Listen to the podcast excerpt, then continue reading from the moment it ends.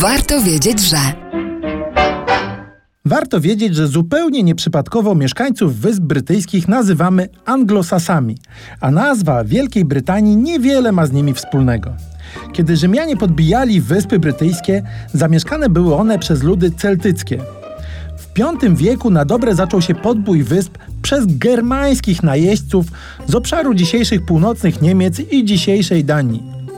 Owymi germańskimi najeźdźcami były ludy Anglów, Sasów i Jutów. Zakończyło się rzymskie panowanie. Część Brytów uciekła z wyspy na samą końcówkę kontynentu europejskiego, gdzie założyli swoje państwo.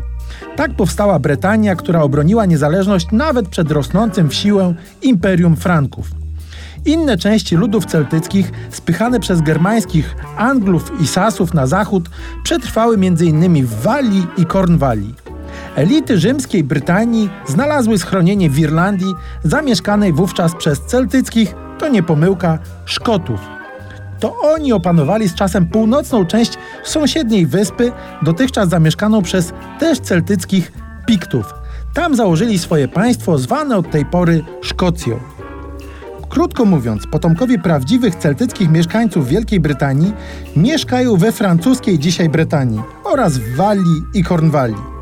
Anglosascy Brytyjczycy to nie potomkowie Brytów, a przybysze z Germanii i Jutlandii. A Szkoci to potomkowie Celtów, ale tych, którzy przybyli z Irlandii. Czyż to wszystko nie jest urocze?